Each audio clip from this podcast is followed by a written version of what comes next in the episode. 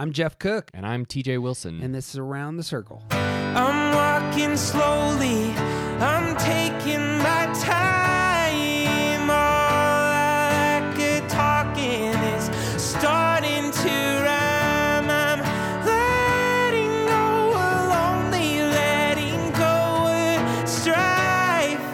I just can't get enough of this beautiful life. The Enneagram is a map of the human personality. It's a tool for navigating relationships. It creates language for what motivates us. The Enneagram helps us look at the way that we look at everything else. Most importantly, the Enneagram is a mirror because sometimes you need help seeing yourself. My name is Jeff Cook. I am a philosopher, pastor, and writer in Greeley, Colorado. And with me is TJ Wilson, businessman, lover of theology, and Enneagram ninja. Hello. My man, What's up? we are wrapping up our deep dive into relationships. Yeah. We have talked about friendships, but today we are talking about how we get affection Mm-hmm. from others. Yep. Now, that can be through friendships, that can be through loving relationships, that can be through our caregivers. Um, but to start things out, Yeah. I would love to talk about romance Okay. because you know me. Yeah. This is my Favorite topic. you're just this is you're well versed in the in the subject of romance man. I have, it makes me so uncomfortable. Although my beautiful bride is uh, is my favorite person in the world. Uh, so speaking about romance, Yeah. there are movies about romance. I have heard. yeah. Do you have a favorite romantic comedy? Uh I it it would probably be hard for me. I could probably easily do a top 5. So okay, I did a top five. Okay, great. Perfect. Let's do our top A five. top 5. Uh the one that I know the best. yeah, Notting Hill. is that the one? Is that with Julia Roberts? Julia Roberts and Hugh Grant. Yeah. Okay, I saw that one. I've seen this movie so I this is one of the movies that I know so well that it actually helps me fall asleep. She's famous. He's an average, but he's like a Yes. bookseller. Yep. Yeah, Yeah, he owns a travel book shop. and he has a great best friend. He has several great best friends Yeah. in this film. Of all things, I know the those cast people. of characters are fantastic. You know this person. Oh, yeah. that person with the best friends Just- that look like that. Yep, the average guy Yes, with the average friends. and so famous, worldwide famous, Yeah. uh, beautiful woman Yeah. steps into his Yeah, life. Julia Roberts basically playing Julia Roberts. right. yeah, spectacular. Mine was Tootsie, my number one. I love Tootsie. It is. Okay, that's fair. Yeah, I, I I went to my favorite website, which is Ranker. yeah. Um, you'll like this. Um, it it doesn't rank very high on many of the categories, Mhm. and I was really surprised. It was like number twenty five on romantic comedies, and I was Sure. like, really, I love Tootsie. The ending of Tootsie is one of the best endings to a comedy there is. It did rank highly in one category, which was cross dressing movies, Perfect. Yeah. and it got second place to which one? to to Wong Foo. Thanks for everything, Julie Newmar. I thought you were you would definitely say Rocky Horror. Uh, okay, I I feel like Rocky Horror is is it it doesn't fit in the cross dressing category What? because it's about so much more than that. Okay. Well, me. So here's the thing. I've I've only saw snippets of Rocky Horror. I have not Okay. got the guts There it up is, to yeah. watch Ugh. all of Rocky Horror, which is Holy going to cow, that break movie TJ's is- heart. My second place uh, romantic comedy was The Princess Bride. Okay, You got uh, you, what was That's yours fair. after? What was your first one? I've already uh, forgotten. Notting Hill. That's right. yeah. Got- I'd probably put Love A- Actually as Ah. my second. so you're gonna you're gonna just start throwing things at me. I've never seen the movie. Man, I know that I'm there's supposed to have seen this so movie. Much about that movie that is glorious. Remind me of who is in it. everyone. Everyone's in it. Everyone is in it. Okay, it's not every. It's uh, Alan Rickman, Emma Thompson. The Rock. The Rock is not in it. it is not an action comedy. Uh, uh, Hugh, uh, Hugh Grant again. Are you just a Hugh Grant fan? Uh, I'm I'm actually not. There's a lot and of a stuff funeral. that I hate him in, uh, but Notting Hill and Love Actually There just you go. mess me up. Uh, Martin Freeman's in it. I like Martin Freeman. Yeah. Got Uh, You gotta throw a Hobbit in. Laura Linney and There's a bunch of people in that movie. It's Mhm. great. You should Come on. see it. It's a Christmas movie, but it's a rom com first. But- so Princess Bride.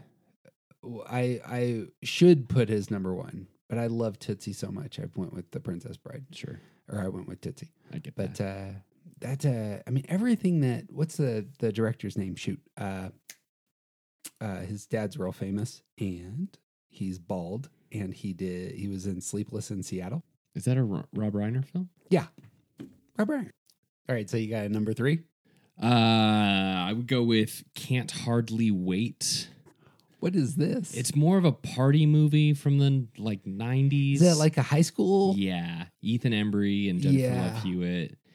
Uh, Okay. he's been in love with a girl since she first showed up at the school, and he's never told her because she immediately started dating the quarterback, and Huh? She finally breaks up with the quarterback, and like right before the senior party, and he has this letter that he's written to her, and he wants to give it to her, and it's a whole thing. It's a ridiculous, terrible movie, but it's sort of like a '90s version of The Breakfast Club. Oh, okay. It's not really. Empire Records is a 90s version of The Breakfast Club. But... True. My number three was Groundhog Day. Oh, yeah. Groundhog Day. but Groundhog Day, which two of my favorite movies have the same premise, very different movies. Uh huh. Groundhog Day, you repeat the same day over and over again. My other favorite movie is uh, The Edge of Tomorrow. Yeah.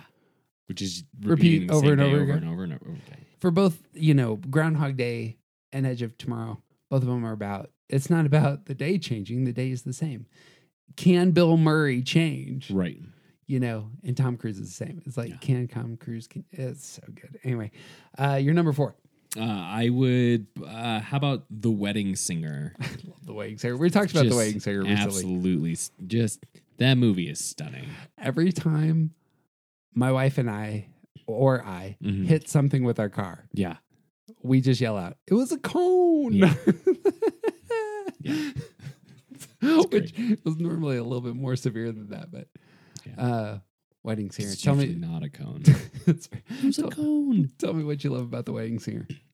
Uh, in general, the chemistry between Adam Sandler and Drew Barrymore is just it's just good, and it it's it's it's enjoyable chemistry, Yeah. and the perfectly positioning this film in the '80s in the way that Yeah. they do is is great. All the 80s callbacks in that movie Yep. are hilarious. Awesome. The boyfriend who's just a terrible human being is dressed like Don Johnson and Yeah. has a DeLorean. Yeah. And I bought the CD player. It's supposed to have really high quality. It was like nine hundred dollars. was $900. great, They're just great jokes. Uh, my number four was When Harry Met Sally. Yeah. Uh, just classic. Yep. Legit classic. Yeah. Billy Crystal at the height of his. He's, he's uh, Meg Ryan and Billy Crystal. That's a good combination. Yep. You wouldn't get. For I wouldn't have guessed that. Yeah. But it works really, really well. Works so well. Yeah.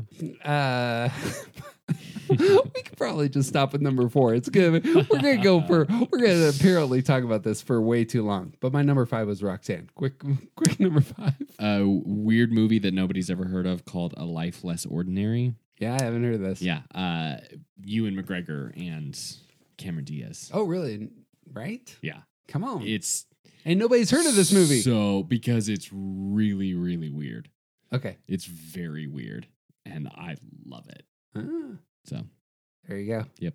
All right. Well, do we have a movie podcast or do we talk about other things? So when we talk about the Enneagram, this this podcast is called Around the Circle, and what we do is uh, here's the thing: the Enneagram is often symbolized by nine numbers in a circle.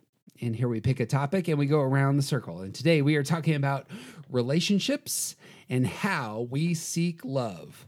We have divided all of the heart, body, and mind triads up into three other triads. Mhm. So we started this talking about stances, hmm and we last time we talked about coping styles. And this is the last of the three possible combinations. hmm And of all things, there is a fantastic thread that weaves through um, three triads that we're going to talk about today, which many have begun calling the affect groups, and that's the name that we're going to stick with.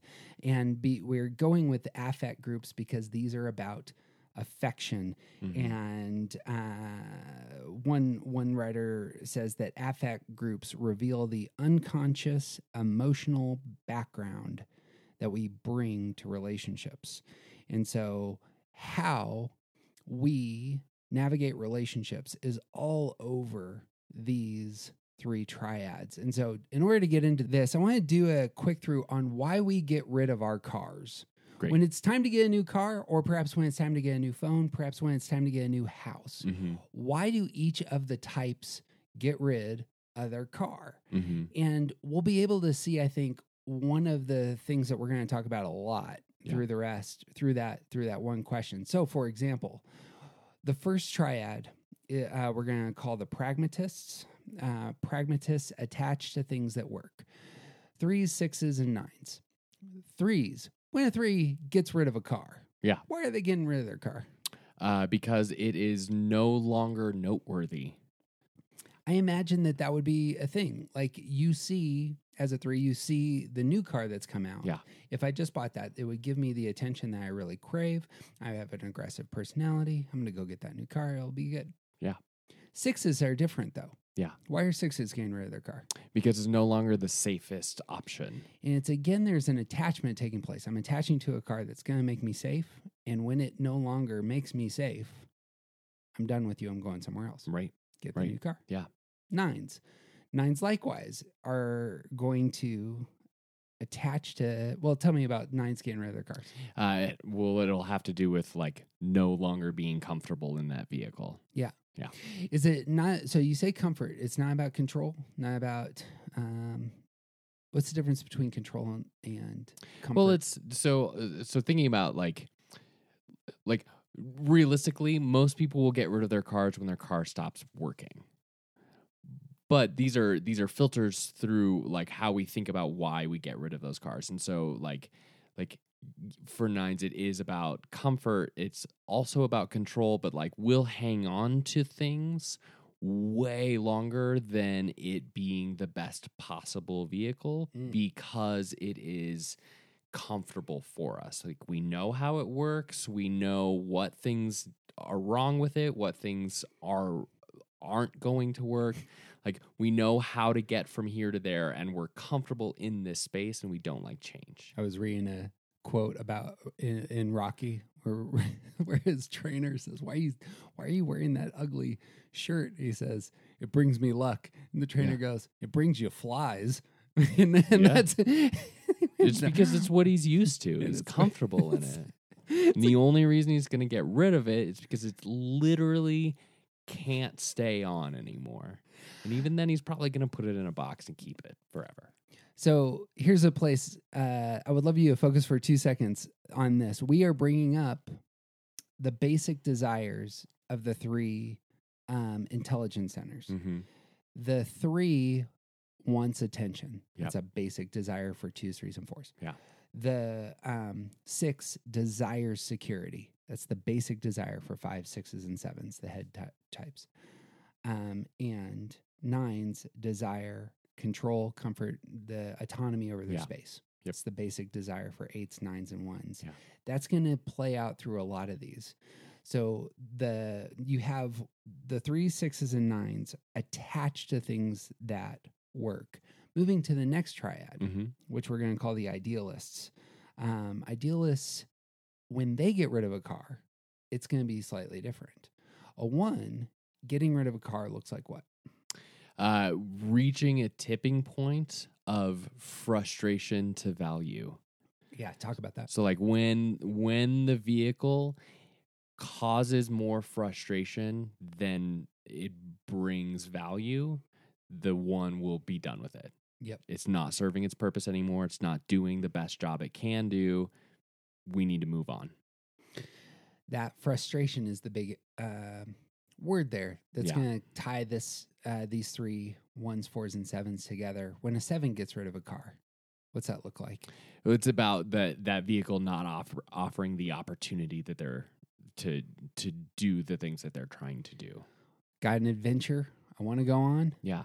Car's not going to get me there. Or time to get a new car. uh, it's I need to I, all I need to be delivering something for my new job, and so I need to get a new car that's going to be able to accommodate my deliveries. So I'm just going to get rid of the old one and get something new that'll do what I needed to do for the next thing I'm going to. Yeah. Yeah. Fours differently. How are fours frustrated by the?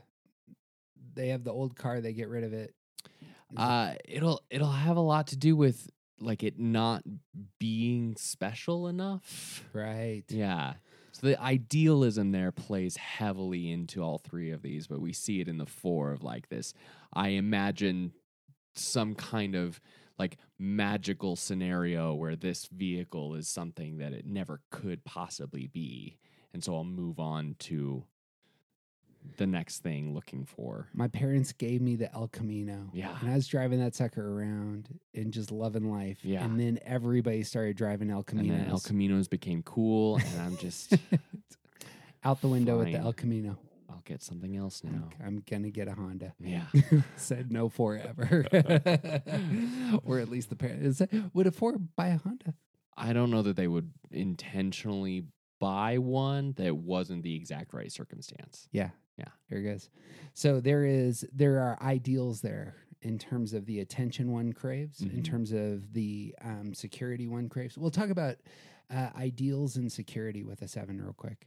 So it's uh, their security is about the the opportunity. So they they want to know that the the vehicle is going to provide them the opportunity for the things that they're looking for. So like my seven best friend loves vehicles that he can he can move around and play with. So he likes to like mess with people while he's driving and like mm-hmm. like it gets him to the things that he's going to and like he doesn't care necessarily that the car looks really nice or smells really nice or he wants to know that he has control of the vehicle and it's going to give him the opportunity for the things that he's looking for How is how's that relate to security? because if he doesn't have that then he's stuck Oh, there it is. Yeah, Yeah. yeah, yeah. Um, and then uh, and then ones ones have ideals about what? uh, about it being good. Yeah. Yeah. So like is this the is this a good vehicle in the snow? Is this a good um do the windshield wipers work? Do all of the things that I need it to do does it do those things well? Yeah. And the minute that they are more frustrated by the things it doesn't do well than what it actually accomplishes, that's Moving that's on. the breaking point. there it is. It doesn't have to look nice. It has to do what it's supposed to do correctly. Brings us to the last triad here, which we're going to call the relationists. These are two fives and eights. And again, there's a thread to be seen here. Um, when a two, a two gets rid of a car, what's that going to look like? So there, theirs is twos, fives, and eights. Is it's a little bit trickier to like this metaphor is a little trickier with twos, fives, and eights because their their big thing is rejection. Uh, so they are a rejection or repression. They are repressing their own needs for the things that they want. So when twos get rid of a vehicle, twos who are looking to be helpful and, and loved and gain attention in that way, they're getting rid of a vehicle that doesn't help them serve others. Yeah. But for them, they think it's about what the other people need. So a two has a car. They are imagining the people that I'm serving. Either the car doesn't serve them anymore, Mhm. or they're. Are you saying that they are getting into the heads of the other people they're trying to serve and saying these people are judging me and my car? Oh no, it's about how functional their vehicle is to help other people. Yeah, it's just I'm going to assess my vehicle based on its helpfulness. Yep. I could see that with a house. Like a two Yeah. has a house, and the, the like my house is 20 minutes away from town, and it's Mhm. hard to get to, and it only I can't host people Yeah. here. Yeah. I need to get a new house because what I really want is the Yep. ability to serve the people in, Yep. in my life. Yep, yep. Which is different from fives. Fives get rid of a car. Why? Uh, because it is not the most practical, functional, value specific thing to offer them the security that they are looking for. Yeah. Yeah. There is again a security. Um, they're the head type, hmm where the twos are the uh, uh, heart type. Yeah. Twos need the attention of the others. Get it through helping. Fives here are security seekers. Yeah. And so talk about that with value though. So fives, there, there's um, fives are the type that are going to be the m- most likely to do all of the research to figure out which is the which has the the highest ratings on on safety and um, and and value for the price range and for the type of vehicle. And also like they won't buy a brand new vehicle because you lose value just driving off the lot um, there's a whole thing about like you re- you get a like cars hit a hundred thousand miles and all of a sudden a bunch of things start breaking. Yep. So fives are going to be the type that are going to drive a car to ninety thousand miles and then get another one Ooh, yeah. because this is the point where statistically speaking, Yeah. the car starts to lose its value. Yep. There you go. So There you go. Eights. Eights are going to get rid of a car when? uh, when it no longer serves whatever function they think is most important. Is it the case? Okay, so the talk about the most important, the function that's most important. Yeah, so it's about it's about control. Yeah. So when what I wrote when knuckles they don't have uh, full control over their situation, they are going to be moving on from whatever that vehicle is. Yep. So we have a good friend who um, has a teenager, and they were sharing cars, and the teenager got in a wreck, and so they bought a new car. Yep. And talk, talk about the specifics of the car related to the eight is purchasing a new car. So I'm I'm not sure that the that our friend is aware of this, but they bought a vehicle that would now allow that everyone in the family has their own vehicle and the eight's new car offers them the opportunity to say you are not allowed to drive this car anymore because it is brand new. Yep. And on the backside of that, the new car has all of the safety features that will hopefully prevent a wreck like that from happening again. the this is a gateway to relationships it Yeah. strikes me the reason that i get rid of the car or the phone or the house Mm-hmm. is often also the reason that i step away from that business relationship Yeah. it's the reason that i step away from that romantic relationship Mm-hmm. because my type engages the other thing or the other person in this way. And if I understand this is how I connect with other human beings and what I really need in a relationship, that is gold Mhm. all day long, especially if you understand what the person you're in relationship with needs most from the relationship. Yeah. So, speaking of this, why does a to go back around the circle? Why does a three get out of a romantic relate? Let's talk about romantic relationships for a second. Sure. Why does a three get out of a romantic relationship? I mean, all of this is assuming, of course, that there's no infidelity or uh, abuse or serious problems like that. Um, Because that romantic relationship is not offering them the uh, practical attention that they are looking for. And sixes, uh, likewise, are going to have a relationship in a similar way but different. Why Mhm. does a six get out of a romantic relationship? Because it's not offering them the practical security that they are looking for. And again, nines.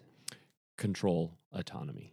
So all of them are attaching to people Mhm. in this situation. I'm going to attach myself to a lover who's going to give me the attention, security, autonomy that I crave. Right. Super easy to see with the, the that group, the what are often called the pragmatists. They're practical in their relationships. I get this from the relationship, and that there's nothing wrong with that. Right. That's just that's how these types often navigate in the world. Now, this is different from the idealists, one, fours, and sevens. A one steps away from a romantic relationship. Why? When they are frustrated at the lack of control. Yeah. Yeah. Uh, fours would step away for what reason? When they're frustrated at the lack of attention. Yeah. And sevens are stepping away.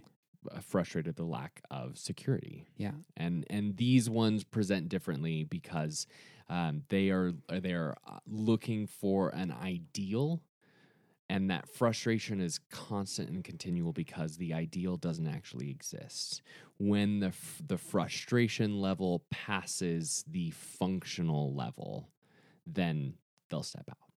Is it the case that with sevens, I would imagine it's I want to go on an adventure. I don't want to stay stuck here. Right. Yeah. And that's what this security is about. Right. Uh, security for sevens meaning opportunity. yeah. Yeah. Because I'm going to move on to the next thing, and that's what's going to make me feel secure is always being somehow on the move. Right. Um, so a relationship with a seven would kind of require that. Right. Like we're going to be going some places, Yep. so buckle up. Yep. Absolutely. Different from twos, fives, and eights. The relationists. Why does a two get out of a relationship? Uh, they reach a breaking point of uh, their own sense of rejection. Yeah. They have already repressed their inner life, Right. and they are not getting the attention they desire from the other, Mhm. Yep. and that's the breaking point. Right. Um, fives. How does that work with fives? How why would a five get out of a romantic relationship?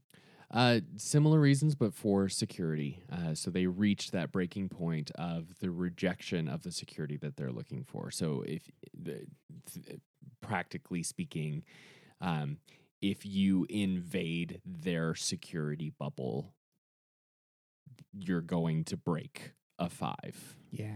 Yeah. They're going to take a big step back, withdraw, withdraw, and then leave. Right. You keep breaking my bubble. Yep. Eights are going to be different, but similar. hmm How, why does an eight get out of a relationship? Uh, because of the rejection of opportunity for control. There is a through line with these three groups. And what we're going to talk about today is how do these types function in relationships with each other? And so that's going to they'll wrap up our our deep dive into relationships. So to start this out, you will know this. And the Enneagram is often symbolized by nine numbers in a circle. And here we pick a topic and we go around that circle. And today we're talking about these relationships, how we connect to each other, why relationships break up, and even better, why they stay together, and how you can feed and foster your relationships by simply knowing this is what um, the people I'm in relationship with want most. And if I know that, I can elevate that, I can provide that, and that ends up being the the service we do to the people in our lives. So, anything we're saying before we jump in? Well, as we've said before, there are 36 different combinations, and we don't have the time or energy or patience to go through all 36 types. If you want to do that, uh, we highly recommend the Enneagram Institute. Just Google that, Google your type and the other person's type, and they'll give you a whole breakdown of what these two types look like together. We don't want to do all 36, but we can do the six combinations of just this triad. Mm, We also wanted to add a note here about something that we sort of stumble upon as we uh, are doing this recording, and we didn't really want to go back through and re record the entire thing. So uh, just keep this in your back pocket and think about it as we're talking about this. Uh, you can think of the pragmatists or the attachment types as a sort of magnet. Uh, these are people who are drawing things to them and attaching to things that work. Uh, you can think of the relationists or the rejection types as sort of anchors. So this is going to sort of, eh, in the good and the bad, it's going to hold things back, but it's also going to provide a stable, steadying ground. Um, and then the idealists or the frustration types as like kites. So uh, lifting the rest of us, lifting themselves up to new heights, that sort of idea. And the way that those things interact and interplay with each other will have consequences. And uh, we just thought that was a really good metaphor that we wanted to give to you, the listener, while you're going through this, even though we didn't realize it until we were recording. So This is going to be good. I'm so excited for this one. I thought I was Hmm. excited for coping styles. I have recently had 20 different conversations about this. Mm, And so I'm ready to one, I'm ready to learn. I'm ready to pitch some theory. yeah. Um, but there's some there's some good stuff worth saying. So Yeah.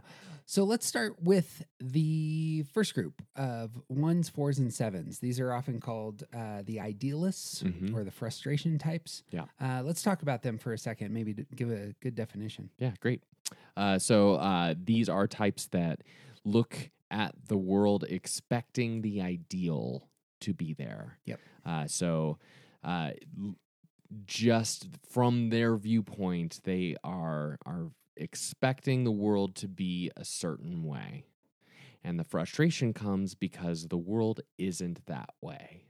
Yeah, so the frustration is just going to be kind of a that'll be the gauge on the on the dashboard as it were Right. for these types. Right. Yeah. Does that happen in all relationships? It happens in not only relationships, but in all things that they experience. Oh, there you go. Uh, they expect their dishwasher to work a certain way. They Mhm. expect people to behave a certain way. They expect prices at the grocery store to be a certain way. They expect politics to function a certain way. They expect other people to know things about what they're talking about. Now, as a one myself, I Uh-huh. experience frustration as anger. Yeah. But I imagine for a four, I could see frustration translating as shame. Yeah. Would that be right? Yeah.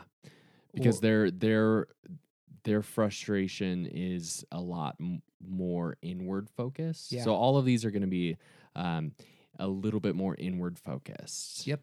And they're um, the anger of one's frustration starts with the ways that they have failed, the ways that they are not meeting their own ideal Yeah. um, fours is is shame about the lack that they are experiencing, the the things that they are missing in their life. And that would be similar to the 7s Mhm. Frustration would be something's going to catch me. Yeah, and uh, and something's going to keep me in places that I don't want to be. Yeah, there it is. Yeah. All right, bang.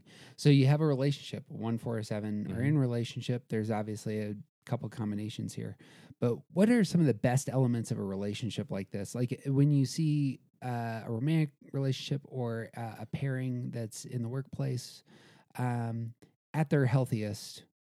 Talk about that kind of relationship. Well, these types are going to be holding up the ideal as something to aim for. So we have this phrase shoot for the moon.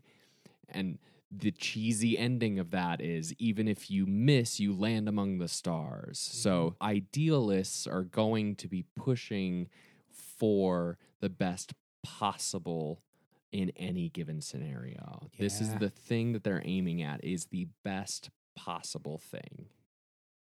And this is where the idea of calling them kites would come into play, lifting the things up to those ideals. I have a good friend who uh, we ta- he's he does the same job as I do in ministry, and we're routinely talking on exactly that front. Mhm. Is here's the ideal for the work that we do. Right. Yeah. Um, he's a seven. He comes to that ideal from a very different place, Mhm. um, but that still remains nearly everything we talk about. Yeah. Holding up the expectation that that this is the way the world could be Mm-hmm. And let's aim for that. Yep. Yeah.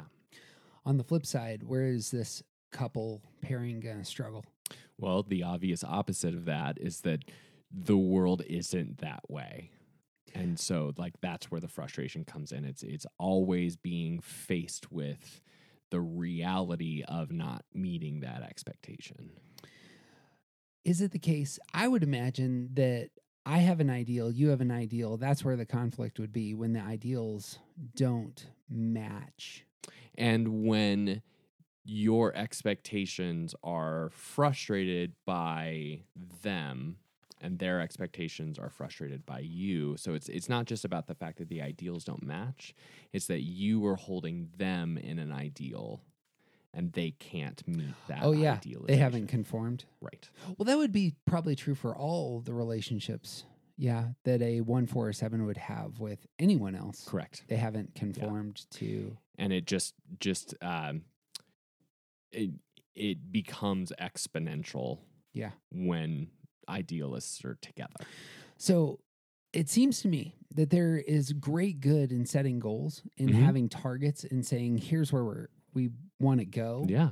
Of course it seems that way to you. It de- well, but I also see that producing uh, worthy fruit Uh-huh. and character and beauty in our world as Yeah. well in the lives of others who I have no association with. Correct.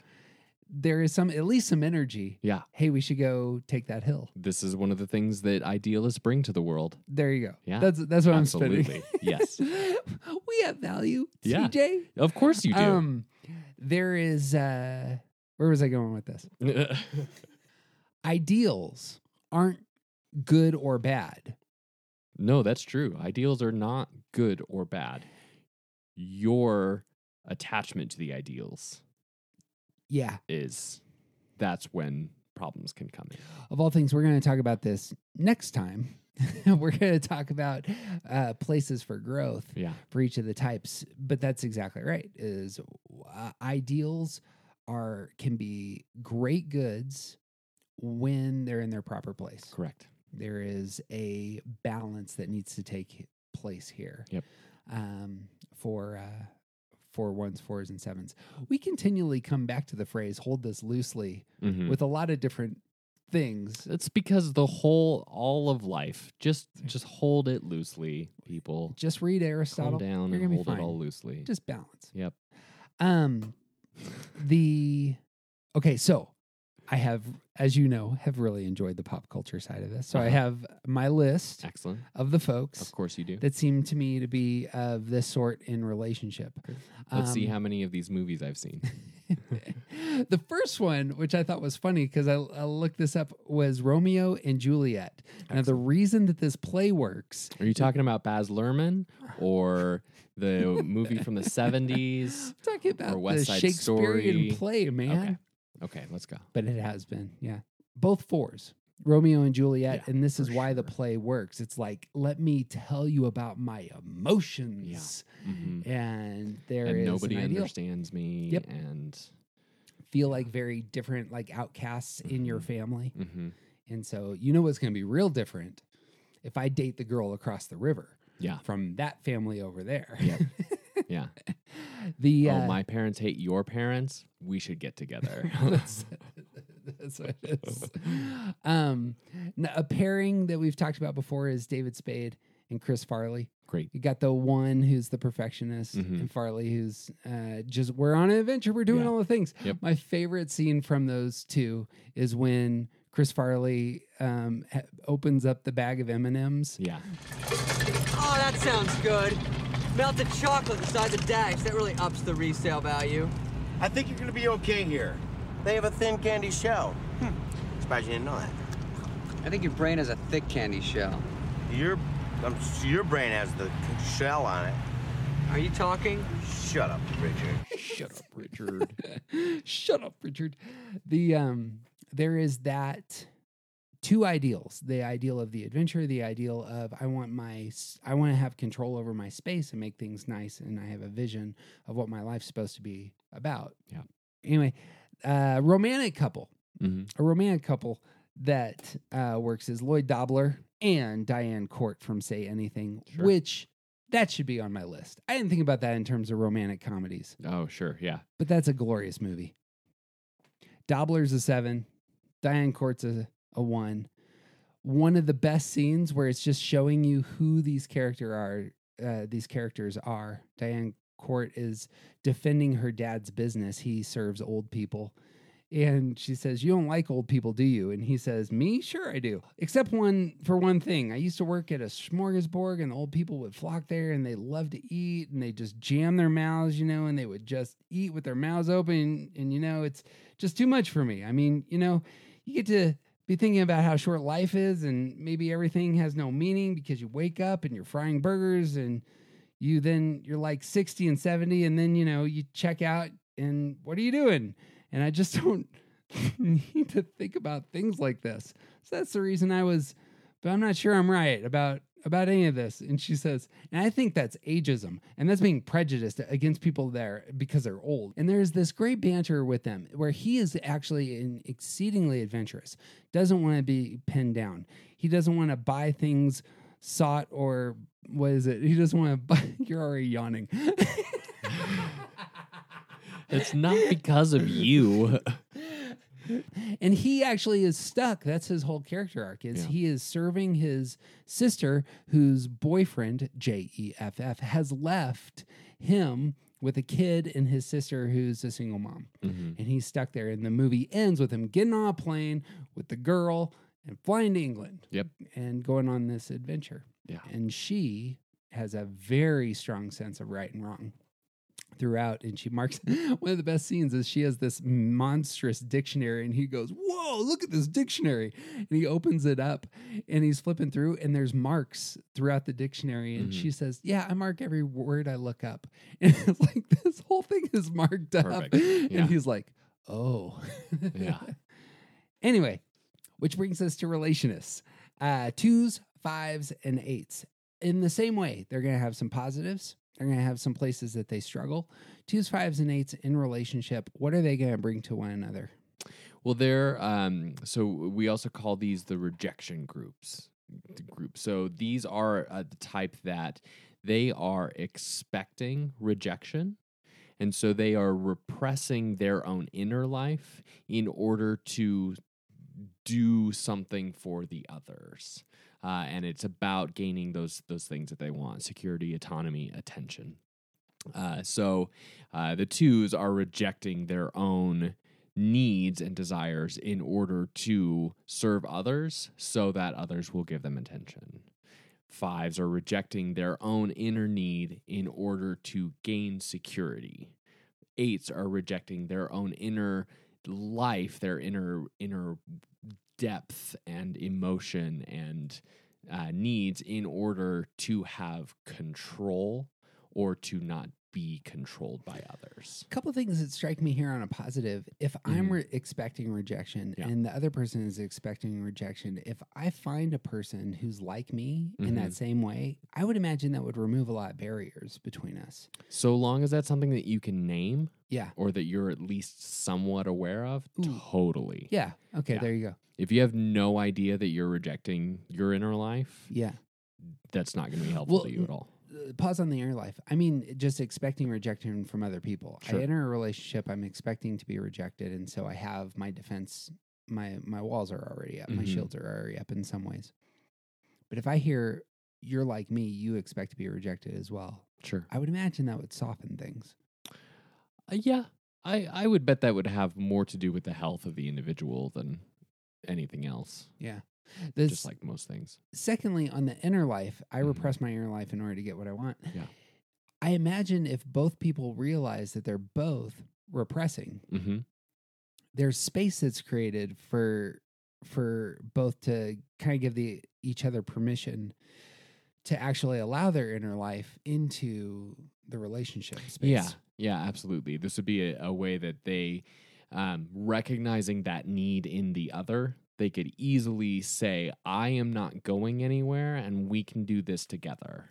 Right. Or you have the opportunity to explore this in a way that, like, you know, I'm not going anywhere. Yeah. Yeah. Uh, any other positives there?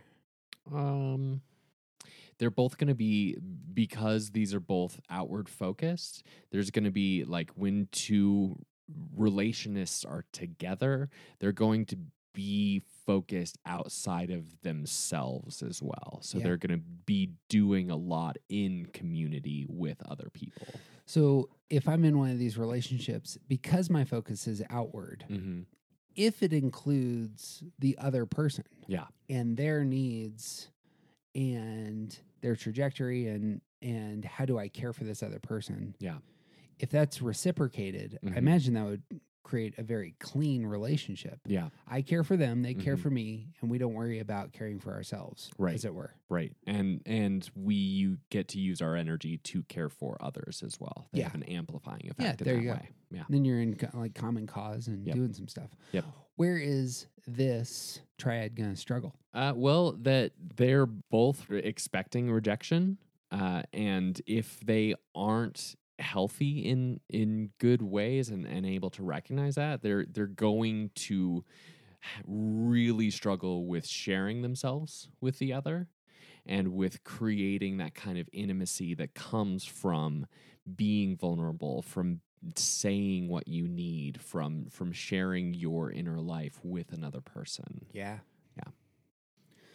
Um, pop culture examples for me ended up these. This was the hardest one for me. mm-hmm. a lot of the pop culture examples are actually people who are in tension uh, with one another. Sure. Um, it was very seldom the case that there was like a real union here. So the one that stuck out to me was from Devil Wears Prada, the Miranda Priestly character, who's kind of the boss, Yeah. and the Andy Satch. Um, there's there's the the aggressive eight, and there's the the helper two, and there's that dynamic. And the movie Mhm. ends with her throwing her phone in the the fountain and taking off. Yeah. Um, but there's this antagonistic relationship at one level, and but it's still I'm learning from this person, and we're we're figuring she's figuring out what it means to be, you know, mature and the rest. Um, there's two relationships on film that have been really important recently in nerd culture, and one is um, Gandalf and Saruman, and the other is Magneto and Xavier. And both of these these are brothers. They're either both wizards or they're both mutants, and they are not in common cause, but they have those personality types. One of them is an eight. It seems to me Gandalf's an eight. It seems to me Magneto's an eight, and it seems to me that Saruman is a five.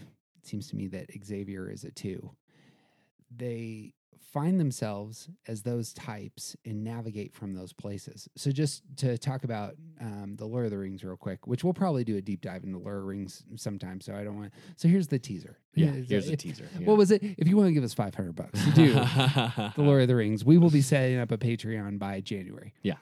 Um, Saruman is withdrawing for security. He's terrified that you know that Sauron's going to take over the world, hmm and so there's a Well, withdrawal. because he's he's studied all the material Yep. available, and, That's and like, he knows Sauron is the most powerful being, and this is he's got all the data. Yep. He's looking in the Palantir. Yep. Observing yep, all the corners of Middle Earth. Yep. His fear leads him to a bad place. right. Gandalf just strikes me as as wanting to be in control and demanding it. Um, you see that in his character all over the Mhm. place. It's like he is the one that initiates. He is the one that is moving things forward. Well, and about um, he is ag- again like eights don't necessarily want to be in control; they just don't want to be controlled. You can see all over Gandalf's character that he does not like it when other people tell him what to do. A wizard is never late, Frodo Baggins. Nor is he early. He arrives precisely when he means to. Yeah, there you go. and he wants to get everyone else to do the thing that he thinks they're supposed to do. Yeah. He is constantly pushing characters into the places where they are supposed to be. Sauron's going to take over the world. He's going to fight against that. Right. and that that energy is there. Right. Anyway, so there there's that push pull tug. It's kind of like the tug of war couple. Well, Mhm. that one certainly would be eights and fives. It's a withdrawn and an aggressive. Yeah. But there's a tug of war going on there.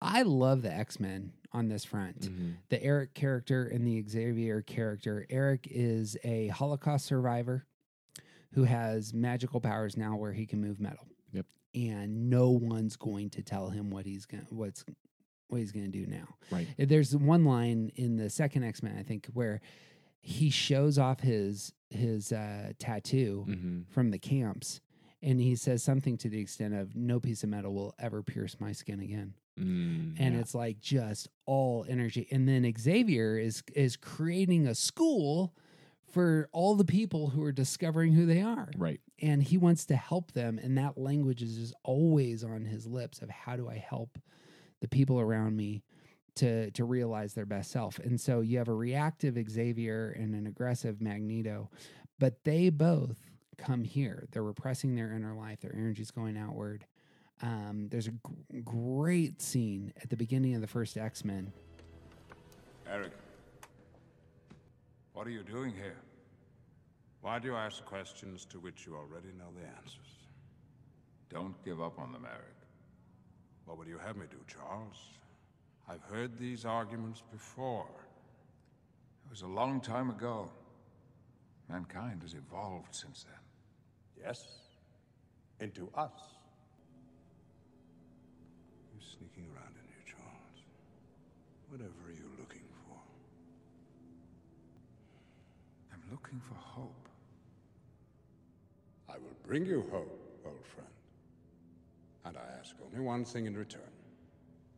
Don't get in my way. It's a great eight, Fraser. Yeah. We are the future, Charles, not them. They no longer matter. Talk about that. Let's assume that that's a two eight relationship. Mm-hmm. What do you see there in terms of affect groups? I easily see two people who are giving up on what they they are putting their own desires aside for what they see as the greater good. And especially looking together, they are sacrificing their friendship. Like Ooh. like like this is this is one of my favorite things about this this series of X-Men. I'm not in love with all of the films. They even make their own jokes about how bad the third films keep being. um, but they uh, playing out the the the brotherhood of these two men and and how they their sacrifice of their relationship Yeah. for what they think is the greater good. Talk about this real quick because twos, fives, and eights are going to have that outward focus here. Yep. But they're not idealists. Correct. What is the difference? Well, idealists are are imagining like the best possible world, what should be. And that's ones, fours, and sevens, by the way. Right. And but but the, this group, the relationists they don't necessarily have like the best possible thing in mind. They have what I think is right. yeah, and yeah. and they're going to sacrifice themselves first to achieve the thing that I think is right. what's another word for right there? Because it's not necessarily. yeah, right is probably incorrect. Um most valuable. I mean Yeah, so so look, their their basic desire is going to Yeah. get elevated there. yeah, Magneto is his thing is about we we are taking over the world because we are the next phase of evolution. Yeah, And if we do not fight, then they are going to put us in cages. Yeah.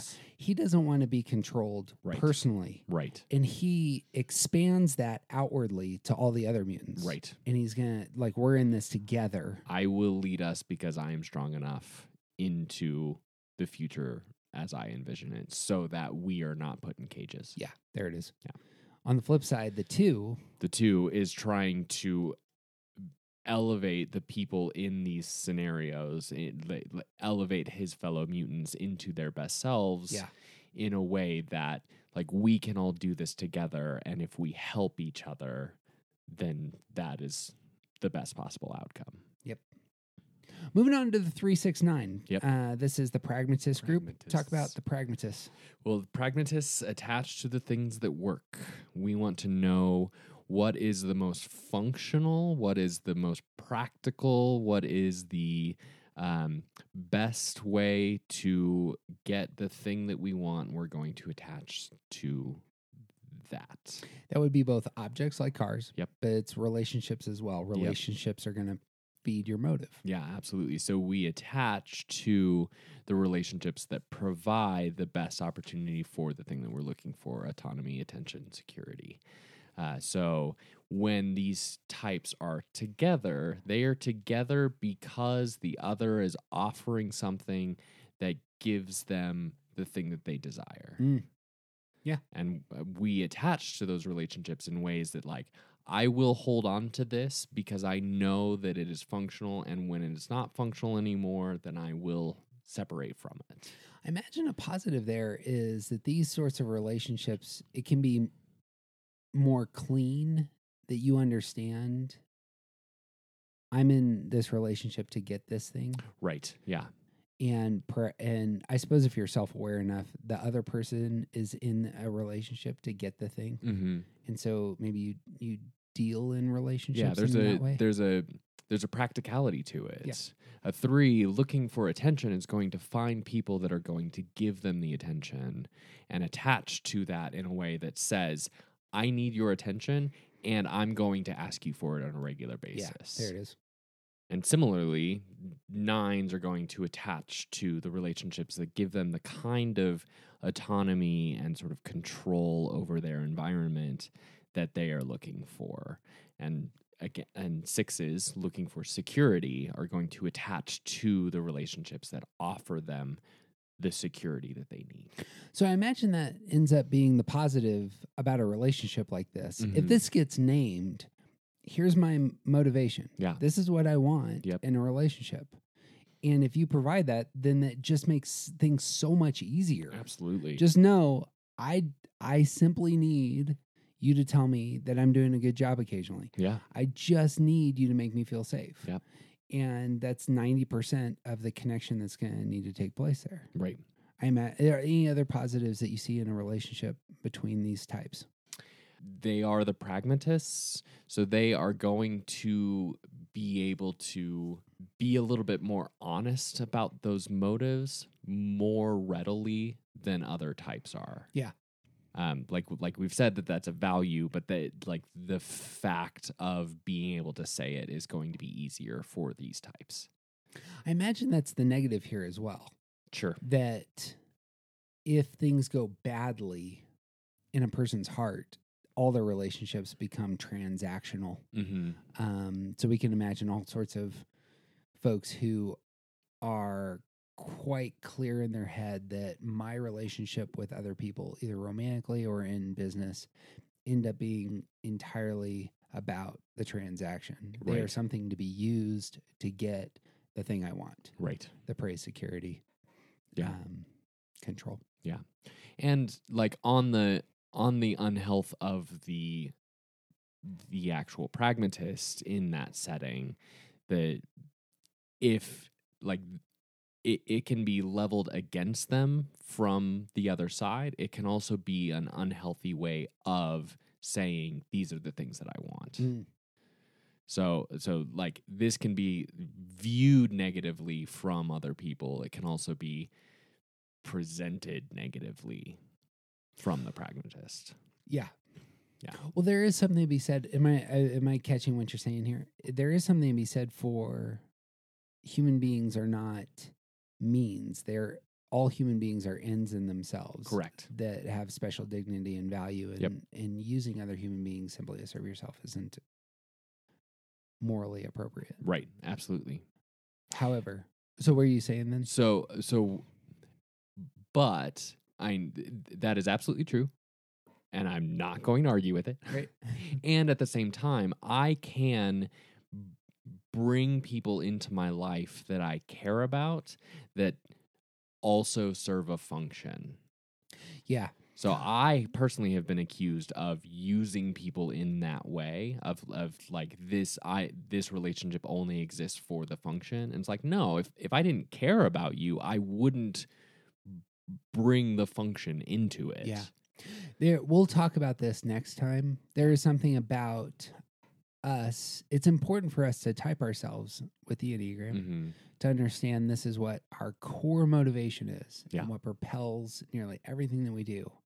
And there are times where your healthiest step is to slaughter that motivation, Yep. is to identify it, kill it, move it to the side, Yeah. because that actually is the move to your healthiest self Mhm. which we'll talk about next week. You should tune in. Right. Um, and but uh, for the pragmatist, it would be entirely that. As I understand, look, when I'm in relationship with folks, this ends up being a lot of the glue that's there. Mhm. It's what connects me to other people. Yep. I connect to other people because they give me the attention I I need, and that just fills my tank. And that's how I function in the world. Yeah. Security, control, Yep. etc. Um, And the value of them being in relationship together is that they can be more honest about that. Yeah. And I imagine it again to circle back to the healthiest side of this. If you can name that and live out of that, it's really important that you provide me a space where I feel safe. Yep. Can be one of the best things a six can say to the people around them. It's Yeah, just it's it's known.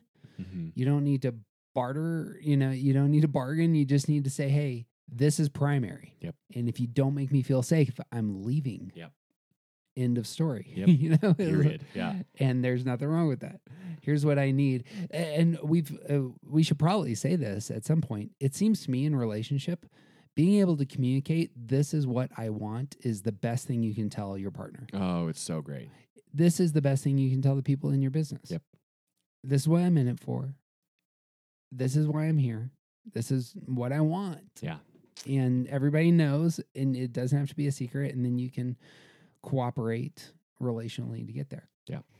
Anything worse? If, if that's something that you don't know how to do, if you cannot say, this is what I want, just stop listening right now and go work on that. There it is. Yeah. And that's what, and obviously that's what the Enneagram is about. Yep. So, um, but yeah, get a journal. What do you want? Yeah. Uh, Gimli and Legolas strike me as this couple. Sure. great. Gimli strikes me as a three. Okay. And Legolas strikes me as a nine. Okay. And if you want to go further into that, Patreon, Enneagram Circle, Yeah. we'll create that someday. Yeah, we'll do the Lord of the Rings. Lord of the Rings is coming. Enneagram. And speaking of a different one that we may do someday, would be the Harry Potter. Um, it seems to me that Harry Potter is a nine and that Ron Weasley is a six. Sure. And they have that. Uh, um, I attach to the things that give me control. I attach to the things that give me safety. hmm But the best of these couples is the Rocky and Adrian pairing. And Yeah. It's a romantic couple where Yeah. you see this energy. Uh, Rocky being a nine and Adrian being a six. Uh, early in the Rocky movie, Paulie, who is Adrian's brother, asks Rocky, You really like her? Sure I like. her. I don't see it. What's the attraction? I don't know. Fills gaps, I guess. What's gaps? I don't know, gaps. She's got gaps, I got gaps. Together we fill gaps. I don't know. Yeah. That's a great pragmatic way of thinking about relationships. Absolutely. Um, the the climax line is the night before Rocky fights Apollo Creed, and he comes home. He's been walking, and he talks to Adrian. They lays down in bed. Can't do it. I can't beat him. Apollo? Yeah. I've been out there walking around, thinking. I mean, who am I kidding? I ain't even in the guys' league. What are we gonna do? because it's not about him in the ring. Right. What are we going to do about it? Because she has attached to him hmm and it's about us. Yeah. We're a team now. And I love that. And it's so overlooked. I don't know. You work so hard. Yeah, it don't matter, because I was nobody before. Don't say that. Because she's real sensitive to people beating her up because she's an abused um, sister. Mhm. Her her drunk brother is abusive. And he said, this is just money. He says, Oh, come on, Adrian, it's true. I was nobody. That don't matter either, you know? Because I was thinking, it really don't matter if I lose this fight. It really don't matter if this guy opens my head either. Because all I want to do is go the distance. Nobody's ever gone the distance with Creed. And if I can go that distance, seeing that bell rings and I'm still standing, I'm going to know for the first time in my life that I weren't just another bum from the neighborhood. I have no idea what that means for a nine, but I would love to float that to you. I'm looking for security. Con- I'm looking for control there. I'm Mhm. looking for feeling comfortable. hmm But there's ambition there of I want to do something amazing and, and embody. So anyway, d- does that line hit you? The way it strikes me is about it. It's about needing to feel like his presence matters. Oh, okay, yeah, Yeah. So like he's Yes. just another bum from the neighborhood. there it is. Yeah, yeah, and all of these people have told him like like he has been moved into a position where he's sort of being held up in a way that's like if he good. fails he is just another bum from the neighborhood yeah. all he wants to do is prove that he's not nothing Yeah. That's good. That's so good. Before the fight, there's a conversation between them and they're in his locker room. He says, Okay, I gotta go now, but uh don't you leave town. Wish me luck. I'm gonna need it. And Adrian says, Good luck. And then he looks at her again and he says, Don't you leave town. I love that line. Um, he's worried in that moment, not that he's going to get beat up. He's worried that that this this woman's going to leave. Yeah. Um. Again, what do you hear there? Uh, it's it's the like the support that he has attached himself to, like the thing that's sort of offering him the value that he's looking for. Yeah. and like yeah. yeah, It's the, the value he's looking for. It's like here is the place I feel comfortable. Here's the place. She. Mhm. It's not security. right. What is it? It's he is he is comfortable in this relationship, and he has he he knows who he is, and he has the type of so control for nines is a little weird because it's like we we want we exhibit more than anyone else like that desire to not be controlled Yeah. and and so like he he is fully comfortable in his environment in his his relationship with her to be who he is without someone else trying to control him Yeah. There you go. Boom. he is attached to this relationship because it offers him like he he is fully attached to that relationship because of the autonomy that he finds there Mm. And he doesn't ever want that to break because it's comfort Yeah. The this is the person who my presence matters to her. Yep. That's why it's a great love story on that front. mm-hmm. Um moving on to the combinations. Yeah. Let's start with the idealists and the relationists. Okay. So, ones, fours, and sevens are paired with twos, fives, and eights. I found in just my study that there's a lot more of these. Like there's combinations that are more complementary. Sure. There's not there. It can be the case, obviously, that you attach to that you uh, uh, are in a romantic relationship or a work relationship with those who are your same type here. Mhm. But I found in just thinking through pop culture characters, it's real common to see yeah the more presentation is more yeah yeah Um, so let's talk about uh, this dynamic. What's the energy between idealists and relationists? Uh, so we have uh, people who are looking for the best possible representation of all the things, and you have people who are uh, looking for a relationship to uh, between me and the other thing. Yeah. and so uh, one represented by the word frustration and the other represented by the word rejection you're going to have some interesting sort of like it's not fighting but sort of like a, an interesting sort of friction there There's something to be named here, which we haven't said yet, but this is actually a big idea here. Attachment, rejection, and frustration are kind of negative spins right on these postures towards relationships. right But these come from Riso and Hudson, and who are Enneagram uh, masters of the highest order.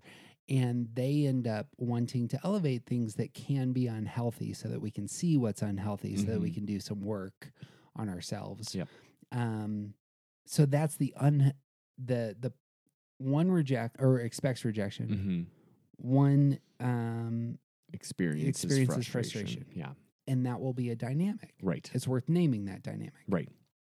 Uh, and so there's um, you have the idealists expecting the best from their the other type, and you have the relationists trying to at their best they're they're going to be trying to achieve the what is expected of them because they are putting their own needs aside in order to accomplish the thing that they're looking for and in that relationship you, they're going to be putting their own needs aside in order to accomplish the thing that the other one is expecting and vice versa you're going to have the the types that are sort of serving to expand and grow and push the other um, into the ideal place So uh, we've done a Marvel uh, series. Yep.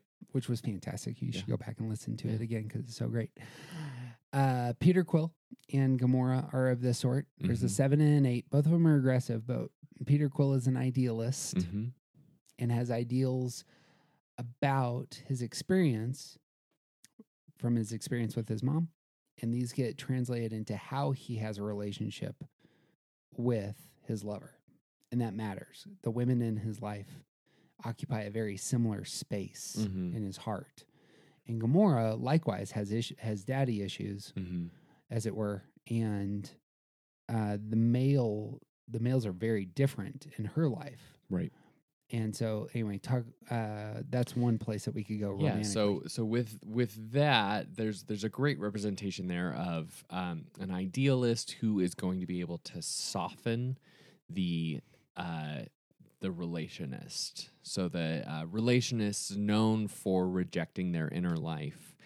The idealist is going to be able to sort of draw out some of that and and give them opportunity to um, get into what they want a little bit more because the, like the idealist in that setting is is trying to hold up something that could be Yeah. like here here's here's the place where we want to go why aren't like let's go there um and giving the opportunity and and in that particular example it's like giving time for the relationist to adjust to that Yeah. and and become more and more in touch with their own inner life and on the flip side of that offering some uh, the relationist offering some grounding to the idealism presented there so the idealist being frustrated by not ever experiencing the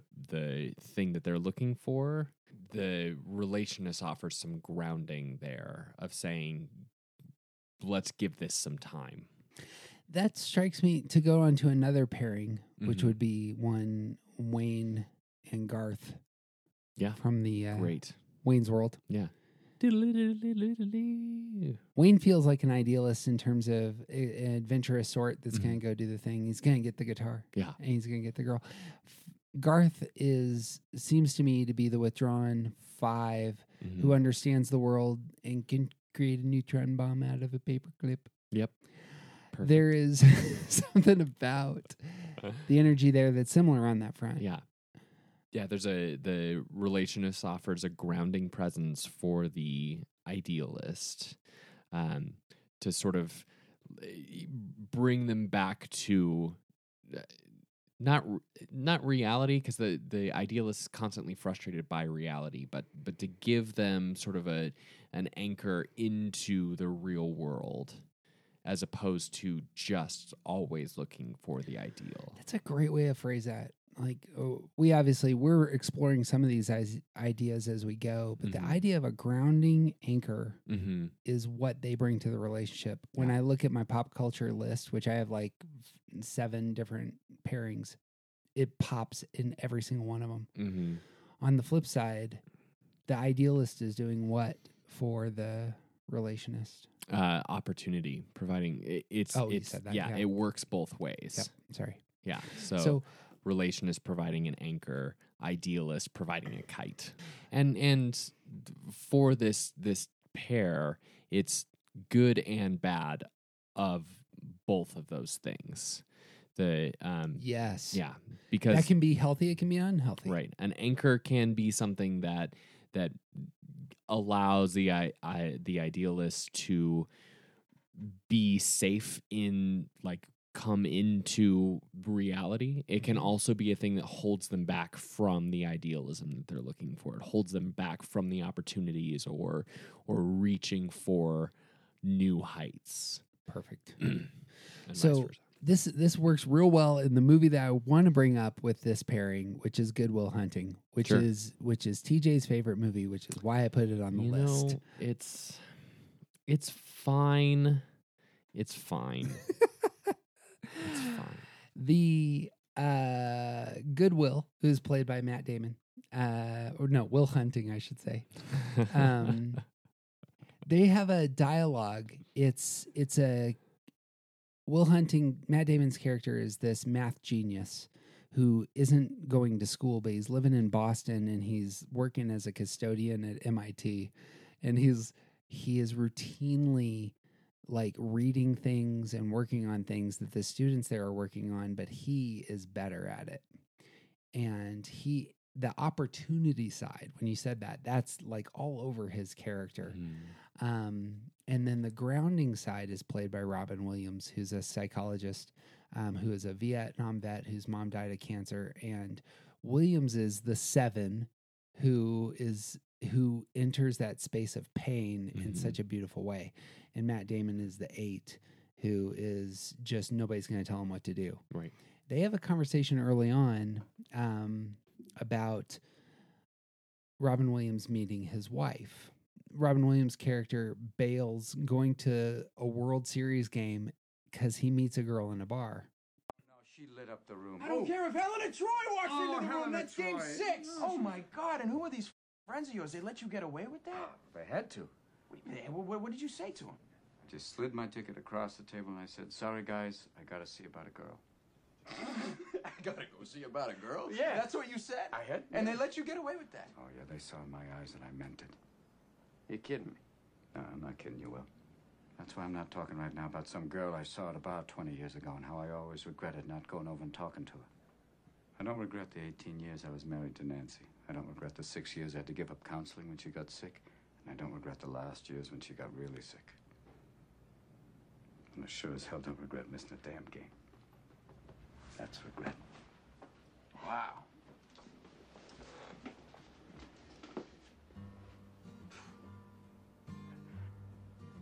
Would have been nice to catch that game, though. I didn't know Buzz was gonna hit a home run.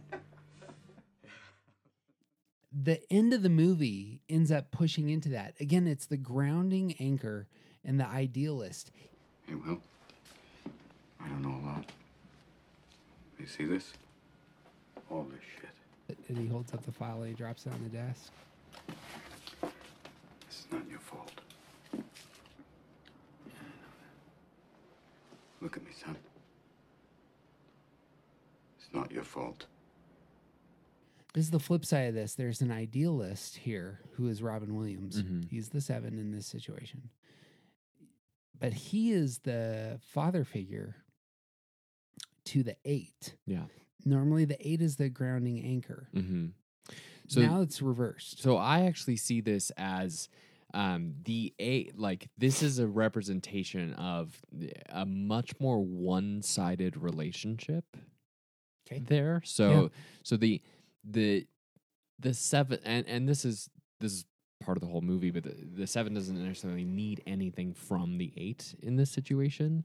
The idealist doesn't necessarily need something from the relationist in this particular example. Okay. But you do, this is a great example of the eight being stuck, the eight being that anchor, but they are their own anchor in this place. And so this Ooh, the that's good. seven here is going to to draw that anchor up. Yeah.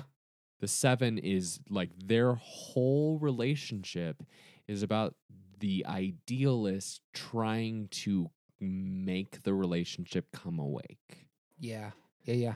So so relationists are can get stuck in that rejection place and in their desire to protect themselves from rejection, they are full on rejecting everything else as well. That is the repression of the emotional life. Exactly. And twos, fives, and eights all experience that. Yep. I'm going to repress my inner life in order to get the thing I want. Right. That's why the line, it's not your fault, is going to cut just right through Yep. all of that and push into your heart. Yep. And say, Straight into his heart. I wanna over see your and heart. over and over again. Yep. It's not your fault. It's not Yep. your fault. the whole function of that relationship is for the idealist to get the relationist to stop rejecting their own God, that's good. Okay. All right. So you got to tag that. The two, five, and eight can be a great anchor for other people, and they can be a terrible anchor for themselves. Absolutely. Ah! To rewind that two fives and eights. You got to listen to that 12 times over. Anyway, Moving on. No, anything else? anything else to say there? Uh, well, I and like if you really spend some time thinking about this, you can play this out in the other direction as well. The like the idealists constantly moving and constantly trying to find the next thing, constantly expecting too much from a world that can't give it to them, Mhm. can be very destructive for themselves. Yeah. Kites without a string, Yeah. just fly away. Yeah. Yeah. So Yeah, it's a it's a the this is all over the enneagram. It's the question is healthy or unhealthy. Mhm. That's the question. Yep. It's it's not what your type your type is important and it exposes where you start from, and you can't escape it. This is the cards you've been dealt. How you play the hand is what matters. Right. That's how I don't know if that translates as a metaphor, but there you go. Um, the next combination would be the relationists and the pragmatists. So two fives and eights, the anchors here, Mhm. with the three sixes and nines. Yeah. This will have a different energy, a different dynamic. Yep. So what what what do you see initially with this combination? Well, we've got uh, people who are expecting rejection and people who are attaching for the uh, the thing that they are looking for, and so um, you have relationships that can be very practical on purpose. Uh, you have uh, people who are going to have a very interesting way of interacting with each other because there's there's going to be a sort of a wink and a nod to the purpose. And also like when the function doesn't get fulfilled then like there's a clear separation because the the relationists are expecting a rejection and when they do not fulfill their purpose the pragmatists are out the door Yeah. Yeah. Yeah. Is there a flip side to that? well and like when they do fulfill their purpose there's immediate connection Mm-hmm. but that can be a very tenuous I, tenuous is the wrong word like the, I, I can easily imagine this being types that are together for a purpose and then comfortably not together anymore Oh, sure. Yeah, yeah. Yeah, there's there's a lot of purpose. Yeah, I like that because again, I'm looking at my list of pop culture references and that's Mhm. all over this. Sure. It's we're together for a purpose. Yeah. Um the negative side of this you kind of hit, but do you want to go I mean, deeper in that? they're more likely to be the types that use each other Yeah. Yeah. I mean that I think that's right. So just let me just name a few of these that come to mind. We've talked about K and J from Men in Black, Mhm. eh, but eh, there's a very practical relationship there. Yep. Um, Rocket and Groot are this kind of combination, and there's a practical purpose there. Where Yeah. we're we're doing the job together. Um, have you seen Breaking Bad? No. Walter White is a five. Jesse Pinkman is a six. They are only together for the practical purposes of making the meth uh, for their own various making reasons. distributing the meth and and they each have a function within that relationship Yep. that the other cannot fulfill Um, Sherlock Holmes and John Watson are that character. Yeah. Uh, Holmes is the five, and Watson is the six. And then the other romantic couple I had was Clarice Starling and Hannibal Lecter, who aren't a romantic couple, but they sure as hell are. yeah Because he touches her finger, and that's a thing. oh, but I actually wanted to talk about them because they actually do represent to me a great. Um, there's a lot of psychology, obviously, going on in that movie, Mhm. and you can see it in their banter. Yeah. um, super depthy dialogue there. right So there is one. It's just one line from Lecter and one line from Starling, and it just totally types both of them. mm-hmm. Do you know what you look like to me with your good bag and your cheap shoes? You look like a rube. A well scrubbed, hustling rube with a little taste. Starling's a three. Good nutrition's given you some length of bone, but you're not more than one generation from poor white trash, are you, Agent Starling? And that accent you've tried so desperately to shed, pure West Virginia. What does your father do? Is he a coal miner? Does he stink of the land? You oh, know how quickly the boys found you, all those tedious, sticky fumblings in the back seats of cars, while you could only dream of getting out, getting anywhere, getting all the way to the end. He is picking on a three. Yeah. Showing her that she's really a failure when all she wants to do is succeed. Yeah. Well, and like like to a further degree, basically pointing out that she's nothing. Yes. This is the thing that threes fear the And most. that's what is that they fear. Have no value. She flips it because she actually is a what Starling is is we've talked about this. She is a knight and she's Mhm. going down into the cave to Yep. fight the dragon. Yeah. And you know he's a dragon because he eats people. And the dragon has said this to her and she pitches back. You see a lot, Doctor. But are you strong enough to point that high-powered perception at yourself? What about it? Why don't you, why don't you look at yourself and write down what you see? Maybe you're afraid to. That is the best critique of a five you can find. Yeah. Why don't you look at yourself or do you fear what you would see? Yeah. Ah, so good. that is so good. And that's just in those two lines. He won best actor. She won best actress. It won best picture. It's the only time this has happened. it's, it's because of those two lines, man. They're so well composed. Yeah. The relationship is very much a utilitarian relationship. Yeah, absolutely. And for both of them. Uh, absolutely. And that's worth naming with this kind of combination. If you find yourself in this kind of relationship, Mhm. is there's going to be a lot of utility there. Yeah. And that can be good, that can be bad. That's how it is though. Um I can I could ramble on all the other uh you know Silence of the Lambs quotes which are fantastic, but All I'm not them, going yeah. to. Which brings us to our last combination, which is threes, sixes, uh, three six nines, and one four sevens. Um, so we got the pragmatists and the idealists, which is actually the best combination. Yeah, it's it's I it's my favorite. Uh, I have I have a double interest in this because I am married to a three, and I am clearly engaged with fantastic work with uh, T.J. Wilson, who is a nine. So, uh, any initial thoughts on this combination? So I was thinking about this the other day, and one of the things that you and I joke about a lot. Let me rephrase that. One of the things that I joke about a lot is that um, when we are dealing with people, I expect people to behave.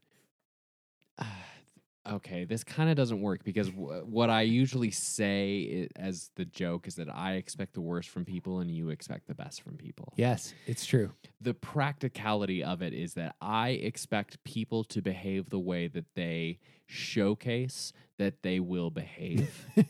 When- and you expect them to be the best possible version of themselves. This is true, entirely true. So this like pragmatist, like I expect what I have seen from people, and you expect them to be the best possible version of themselves. I had a discussion with a good friend of mine about the election coming up. Yeah. And my answer about the election coming up is 100% idealism. Yeah, it is. And she's a five. And her response was entirely pessimistic. Yeah. And Yeah. I'm like, no, no, no, here's all the positives. And she's like, you have not been paying attention. Mm. Yeah. And that that's exactly right. Is the there is a grounding here, but it's not necessarily grounding in the same way that two five eight would for the idealist. This is different. Right. So- because we are attaching to what we think is the most practical Yeah. Thing. Uh, so, so like whatever works the best t- for me to gain autonomy and control over my space, that is the thing that I am attaching to. And you're constantly trying to draw out the best of the things that I'm attaching to. You're trying to draw out the best of me, which means I have to detach from my comfort Mm. because you're drawing out the best Yeah. Possible version of me. Yeah. Um, Oh, that's good. That's good. I'm, uh, yeah. Yeah. I hadn't thought about that. In ter- the I don't know what else to say except for that's an epiphany because that works for threes as well. Right. I, I don't have sixes. I need to work on, and obviously we've talked about this that I think reactive types have a hard time Yep. engaging one another. Mhm. But I but threes who are looking for the praise, Yeah. At least the one is going to come in and say this is the type of praise you should seek. Yep. The rest is trash. Right. And I'm going to judge you on that and mm. make you feel like a failure for seeking the praise that's trash. Right. Well, and in in a good and healthy environment, you are going to be able to offer praise that is worth offering. Yeah. And that's why a three wants praise from Right. a one. Right. Why does a praise what is what would a three want from a seven or a four? And the same thing that but um for like they still want that kind of praise, they want the attention, but per, from a 4 they're looking for a a perhaps a particular like that that is what the 4 can bring is is a particular uniqueness. Yeah, like there it is. you were great because of this unique thing. Right. A 7 for joyful like opportunistic kind of the praise is about m- moving in a direction. Yeah. Yeah, yeah. Yeah. What is uh on the yeah, and that's why I see a lot of folks in entertainment Mhm. have that three seven Yeah. can get together and really just you know they can dominate the world. Sure, You know, yeah. the, you get the you get two healthy folks in that uh with those types, they can just do a lot uh, a lot. Yeah. Um what's the negative side on this type of relationship? Uh, that they can, the idealism can be viewed as impractical by the pragmatists. And um, the the the is. attachment to the Yep. practicality is a frustration to the idealist. Yeah, there's going to be the tension there that's natural between right. what's practical So we and what's ideal. we've joked about this before the the fact that you want to throw away everything and I want to keep everything. I come from hoarders. You were focused on what we need right now to accomplish the thing that we're doing right now. And there's um in for you, you were trying to reach an ideal. Yeah. That like like we need to accomplish these things with our space. And we don't need to keep all of this stuff, which is holding us back from that. We, by the way, we work in the same building, and and so we have a business relationship. And so, what do you do with the business space? Right. I have an ideal of this is the best possible way the space could work Right. and look. Right. And you have a, yeah, but that's not necessarily practical all the Right. time. Here are the tools and resources that we need to get from here to there. Exactly. And that is a tension that we have to figure out how to manage. And because because we love each other, we have worked on that. If we didn't care about each other, then like the practical like the the way that that relationship might play out is us just constantly butting heads about it. Mean, a couple pop culture uh, personalities here. Star Trek: The Next Generation has the captain who is Picard, who is a one. Great. Um, and Data, who is always mistyped as a five, is actually a six. He's loyal. He needs direction. He earns the security, and Okay. he's very aware of the relationships around him. But that energy is in exactly the same. It's Mm. here's the ideal. Here's what's going to keep us safe, and moving forward from there. Yeah. Uh, Tina Fey and Amy Poehler, in their various ways that they do entertainment, have this. Tina Fey is a one, Amy Poehler is a three, and they end up having that push pull um, in terms of all their characters. It seems to me.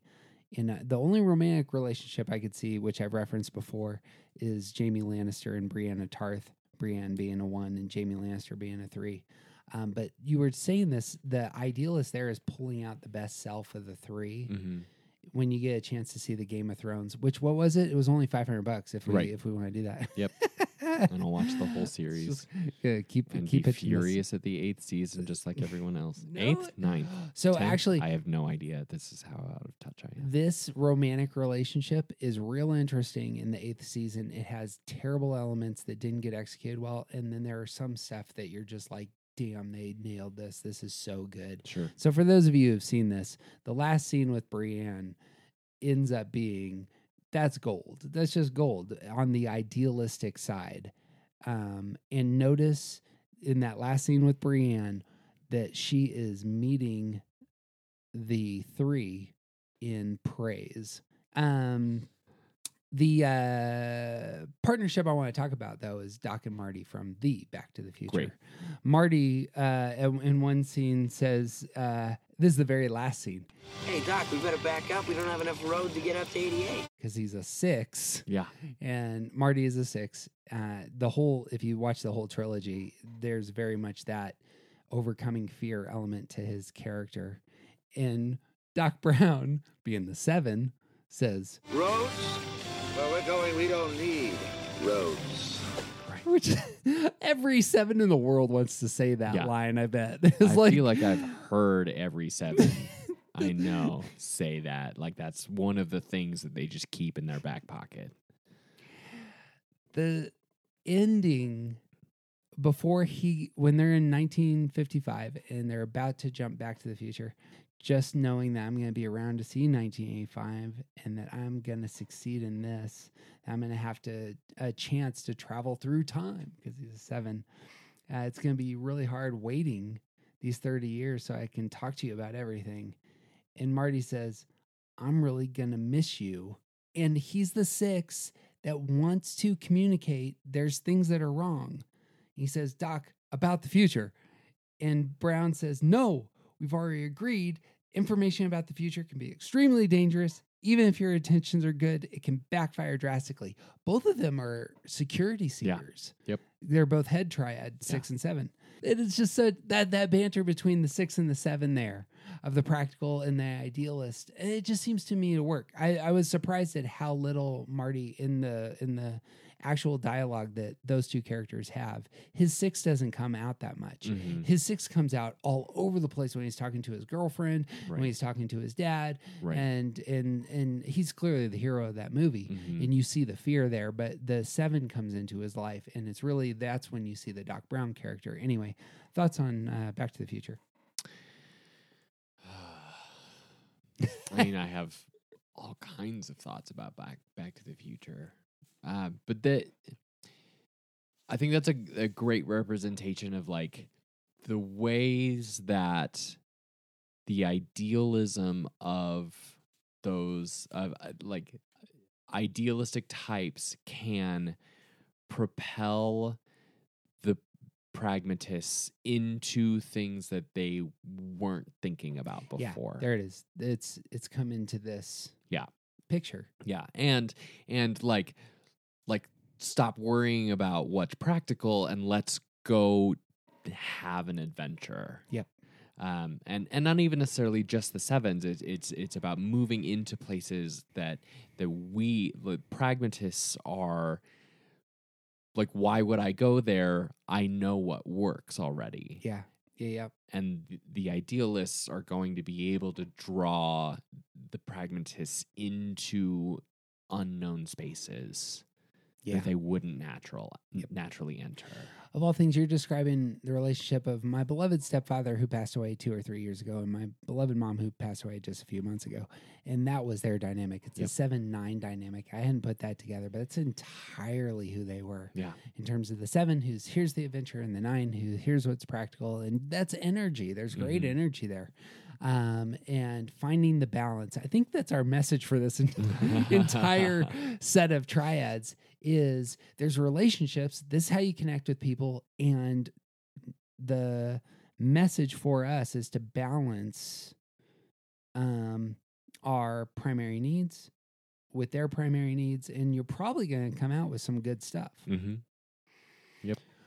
Anything else on uh, on that on those two triads?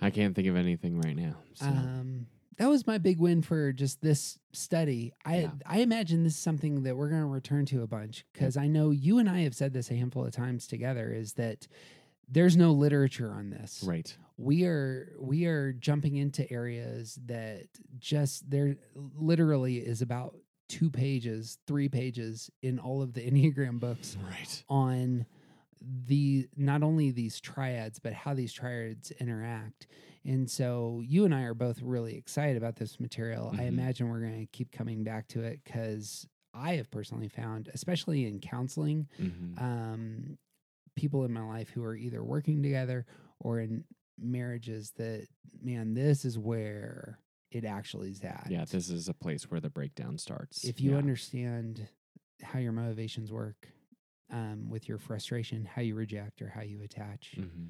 that's the beginning to really finding healthy traction. Yep. We communicate through Twitter at Enneagram Circle and on Instagram at Around the Circle Podcast. The music is by The Collection at Greensboro, North Carolina, and Tim Coons, who is from right here in Greeley, Colorado. Uh, the best thing you can do to help us out is to subscribe. Take two seconds, subscribe for us. And the next best thing you can do is send us some love either on Facebook or by recommending this podcast. Any comments that are said on, you know, iTunes or the rest, we read those. They're a huge encouragement to us and we're really thankful for them. We are presently booked through 2019. We have begun setting up events in 2020. We actually have a handful, and so we're thankful for those of you who've contacted us. We do one day and two day events for up to 250 people and leadership teams for up to 20. If you really like the podcast, do share this with people you care about. Allow this to be one of those places that connects you with other people. That seems to me to be the best use of this podcast is in community. He's TJ Wilson. He is officially awesome and I'm Jeff Cook. Be who you were meant to be and you're going to set the world on fire.